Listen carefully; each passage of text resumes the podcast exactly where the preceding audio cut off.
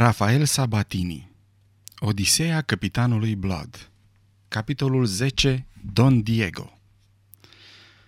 Don Diego de Espinosa y Valdez se trezi cu ochii plumburii și o durere cumplită de cap și începu să se uite împrejur prin cabină inundată de soarele care bătea în hublourile de la pupa. Gemu și închise din nou ochii din cauza insuportabilei dureri care l-apăsa. Încercă să se gândească, să se plaseze în timp și spațiu, însă era imposibil să-și pună ideile în ordine din cauza suferinței fizice și a confuziei. O senzație incertă de neliniște îl făcu să deschidă din nou ochii și să măsoare spațiul înconjurător, fără îndoială că se afla în cabina lui, pe vasul lui, deci cu siguranță că neliniștea îi era nefondată. Și totuși, frânturi din amintiri îi reveneau acum în minte și îi alimentau tulburarea. Începea să realizeze că ceva nu era în ordine. Poziția joasă a soarelui, care se răsfrângea puternic și auriu prin hublourile pătrățoase de la pupa, sugera că era dimineața de vreme și că vasul se îndrepta spre apus. Apoi găsi o altă explicație. Poate că, dimpotrivă, navigau spre răsărit și atunci trebuie că soarele asfințea. Un lucru era cert, era un larg, pentru că simțea deplasarea corabiei. Dar cum de ajunseseră să iasă în larg și el, comandantul vasului, habar n-avea dacă se îndreptau spre est sau spre vest și nici măcar nu știa unde mergeau. Gândurile i se întoarseră la aventura din ziua precedentă. Dacă erau din ziua precedentă, știa cu siguranță că raidul asupra insulei Barbados fusese victorios. Avea clar întipărit în memorie fiecare detaliu, până în clipa în care se reîntorsese pe punte. De acolo, memoria îl lăsa brusc și inexplicabil. Încercă să se concentreze pentru a găsi un răspuns, când ușa se deschise și, parcă pentru a-l induce și mai mult în eroare, Don Diego văzu un om îmbrăcat în cele mai bune veșminte ale sale. Era un costum de o eleganță singulară, specific modei spaniole, din tafta neagră cu dantelă cu fir de argint, croit special pentru el cu un an înainte la Cadiz.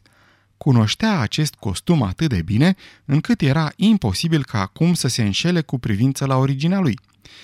Bărbatul astfel înveșmântat se opri în prag, închise ușa și înaintă spre patul în care zăcea întins Don Diego.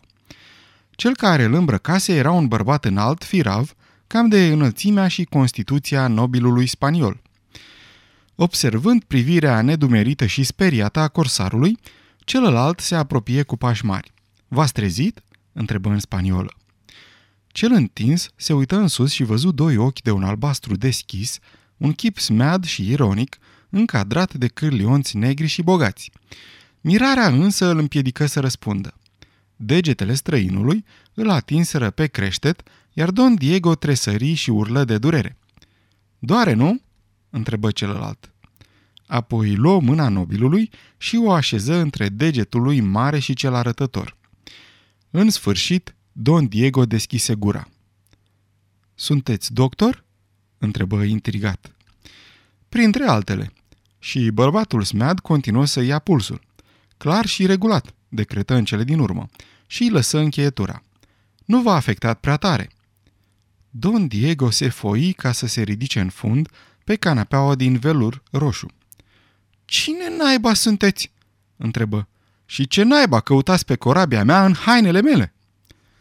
Sprâncenele drepte și negre ale celuilalt se ridicară, iar buzele lui prelungi schițară un zâmbet. "Mă tem că încă delirați. Nu e corabia dumneavoastră, e corabia mea și acestea sunt hainele mele." "Corabia dumitale?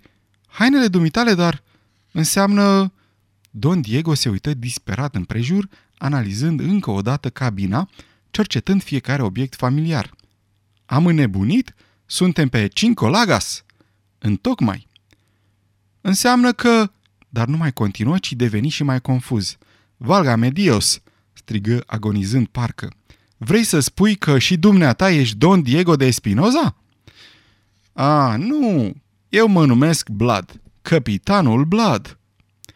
iar corabia, la fel și aceste veșminte, sunt ale mele, pradă de război.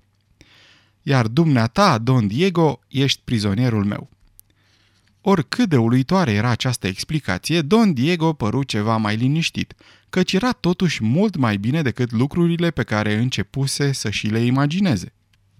"Deci nu sunteți spaniol?" "Mă flatați în ce privește accentul meu castilian. Am onoarea să fiu irlandez." "V-ați gândit că s-a produs o minune?" "Într-adevăr, s-a produs una.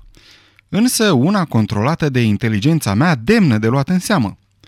În puține cuvinte, căpitanul Blood elucidă misterul punând cap la cap detaliile. Povestea în sine îl făcu pe spaniol să treacă de la roșață la paloare. Își duse mâna la ceafă și avu confirmarea poveștii, căci găsia acolo un cucui mare cât un ou de porumbel. Se uită cu ochii holbați spre căpitanul Blood. "Și fiul meu? Ce s-a întâmplat cu el?" strigă în cele din urmă. "Era în barca care m-a adus la bord." "Fiul dumitale e în siguranță. El și echipajul, împreună cu tunarul, sunt legați fedeleși pe puntea de jos." Don Diego se întinse la loc pe canapea, țintuindu-l cu ochii sticloși pe omul tuciuriu dinaintea sa. Se stăpâni. La urma urmei era înzestrat cu stoicismul adecvat meseriei sale. De data asta soarta ticluise împotriva lui. Soarta se arătase potrivnică, tocmai când se afla pe culmile victoriei supreme. Acceptă mersul lucrurilor cu îndârjirea unui fatalist. "Ce urmează, căpitane?" întrebă cu un calm desăvârșit. "Pentru că sunt un om," spuse căpitanul Blood, "ca să-l numim și noi așa cum el însuși s-a intitulat, îmi pare rău că nu ați murit de la lovitura pe care v-am aplicat-o, căci asta înseamnă că o să ne dați bătăi de cap ca să găsim o altă metodă de a vă omorî." "Chiar este necesar?" inspiră adânc Don Diego, fără cea mai mică urmă de tulburare. Căpitanul Blood încuvință atitudinea celuilalt. "Ia întrebați-vă singur, având în vedere vasta și sângeroasa dumneavoastră experiență de corsar, ce ați face de ați fi în locul meu?" "Dar e cu totul altceva," se ridică Don Diego, "pentru că v-ați lăudat cu caracterul omenos pe care l-aveți." Căpitanul Blood se sprijini de marginea unei mese lungi de stejar. "Dar nu sunt prost și n-am de gând să permit naturii mele sensibile de irlandez să mă împiedice să fac ceea ce e necesar și de bună cuvință. Dumneavoastră și cei 10 ticăloși care au supraviețuit sunteți o amenințare pentru corabia asta. Ba mai mult, nici măcar nu se ține bine pe apă și nici provizii destule nu are. Într-adevăr, noi nu suntem mulți, dar dumneavoastră și oamenii dumneavoastră ne cam încurcați. Așa că, indiferent din ce punct de vedere am considerat situația, prudența ne îndeamnă să ne lipsim de plăcuta dumneavoastră companie, de a ne îmbărbăta inimile în fața inevitabilului și de a vă implora chiar să ne părăsiți." "Înțeleg," spuse spaniolul pe un ton meditativ. Își trase picioarele de pe canapea și se puse pe marginea acesteia, cu coatele pe genunchi. Îl măsurase pe cel din fața lui și acum îl înfrunta cu o privire ironică și superioară și o detașare pe care o întâlni și la interlocutor. "Recunosc că ceea ce spuneți e bine gândit." "Mi-ați luat o piatră de pe inimă," spuse căpitanul Blood. "N-aș vrea să par prea aspru când nu e necesar, mai ales când eu și camarazii mei vă datorăm atât de mult. Pentru că, indiferent ce a însemnat pentru alții, raidul dumneavoastră asupra insulei a venit în cel mai prielnic moment pentru noi. Deci, mă bucur că sunteți de acord că nu există o altă soluție în această situație." "Și totuși, prietene, nu sunt întru totul de acord. Dacă vreți să sugerați o altă alternativă, sunt deschis."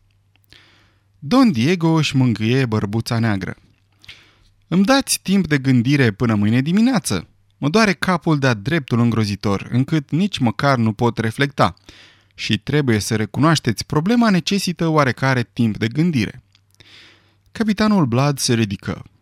Luă de pe un raft o clepsidră de o jumătate de oră, o întoarse astfel că nisipul roșu din sticlă rămase în partea de sus și o puse pe masă. "Îmi pare rău că trebuie să vă presez, Don Diego, dar nu vă pot acorda decât timpul din clepsidră.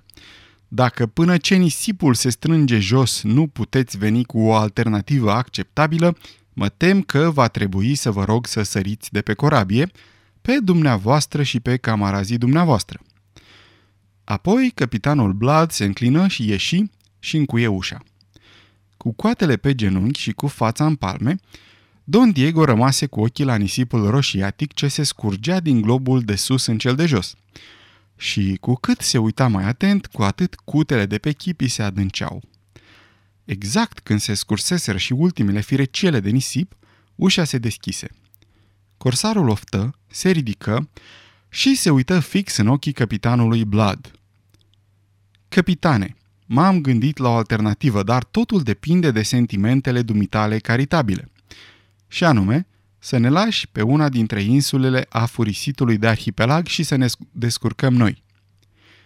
Căpitanul Blood își țuguie buzele. Și asta dă niște bătăi de cap, spuse rar. M-am gândit, oftă Don Diego. Atunci, asta este. Nu vă temeți de moarte, Don Diego? Întrebă Blood, măsurându-l cu niște ochi albaștri care parcă împungeau ca niște săgeți de oțel. Spaniolul își dădu capul pe spate încruntându-se. Întrebarea e ofensatoare.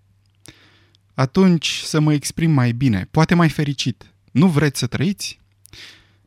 Răspunsul e ușor. Normal că vreau să trăiesc și mai mult de atât vreau ca fiul meu să trăiască. Dar pentru atâta nu am de gând să fiu laș și să vă dau ocazia să vă bateți joc de mine, căci vă pricepeți foarte bine la asta. Era primul semn de enervare sau chiar de îndârjire pe care îl arăta. Căpitanul Blood nu-i răspunse numai decât. La fel ca mai devreme, se sprijini de colțul mesei. Vreți atunci ca să câștigați dreptul la viață pentru dumneavoastră, pentru fiul dumneavoastră și pentru ceilalți spanioli de la bord? Să-l câștig? Spuse Don Diego și privirea albastră care îl urmărea surprinse fiorul care îl traversă rostind acestea. Am auzit bine? Dacă ceea ce-mi cereți nu-mi rănește onoarea? Cum să mă fac oare vinovat de așa ceva? Protestă căpitanul. Știu că până și un pirat are onoarea lui, spuse după ce prezentă propunerea. Dacă vă uitați prin hublou, o să vedeți că la orizont se conturează un nor. Drept înainte e insula Barbados. Am navigat toată ziua înspre est, cuvântul în față, doar cu un singur scop, și anume să ne îndepărtăm cât mai mult de insulă. Dar acum, când aceasta aproape nu se mai vede, ne aflăm în impas. Singurul dintre noi cu un iscaeva cunoștințe între ale navigației e bolnav de friguri, delirează în urma tratamentului primit pe insulă, înainte să-l luăm cu noi. Eu mă pricep să conduc echipajul în luptă și mai am 2 oameni care mă pot ajuta. Dar când vine vorba de misterele navigației și de arta de a găsi calea cea dreaptă pe cărările nemăsurate ale oceanului, nu știm nimic. Dacă ar fi să ne ținem aproape de țărm și să ne apucăm să prădăm afurisitul de arhipelag, așa cum i-ați spus, ar însemna să o căutăm cu lumânarea, după cum poate vă dați seama. Așa că, iată propunerea mea. Vrem să ajungem în colonia olandeză Curaçao, cât mai departe cu putință și cât mai repede. Dacă eu vă dau drumul, am cuvântul dumneavoastră de onoare că ne duceți acolo. În schimb, când ajungem, noi vă eliberăm pe toți cei care mai sunteți în viață. Don Diego plecă fruntea și se duse înspre hublou. Rămase acolo uitându-se la apele aurii scăldate de razele soarelui și la dâra de apă lăsată în urma corăbiei uriașe. Corabia lui, pe care câinii de englezi o capturaseră. Corabia lui, pe care acum era condiționat să o ducă în siguranță spre un port în care avea să o piardă și în care probabil avea să fie reparată mai apoi pentru a lupta împotriva unor corobii sub pavilion spaniol. Asta pe de o parte. Pe de altă parte, punea în balanță viețile a 16 oameni.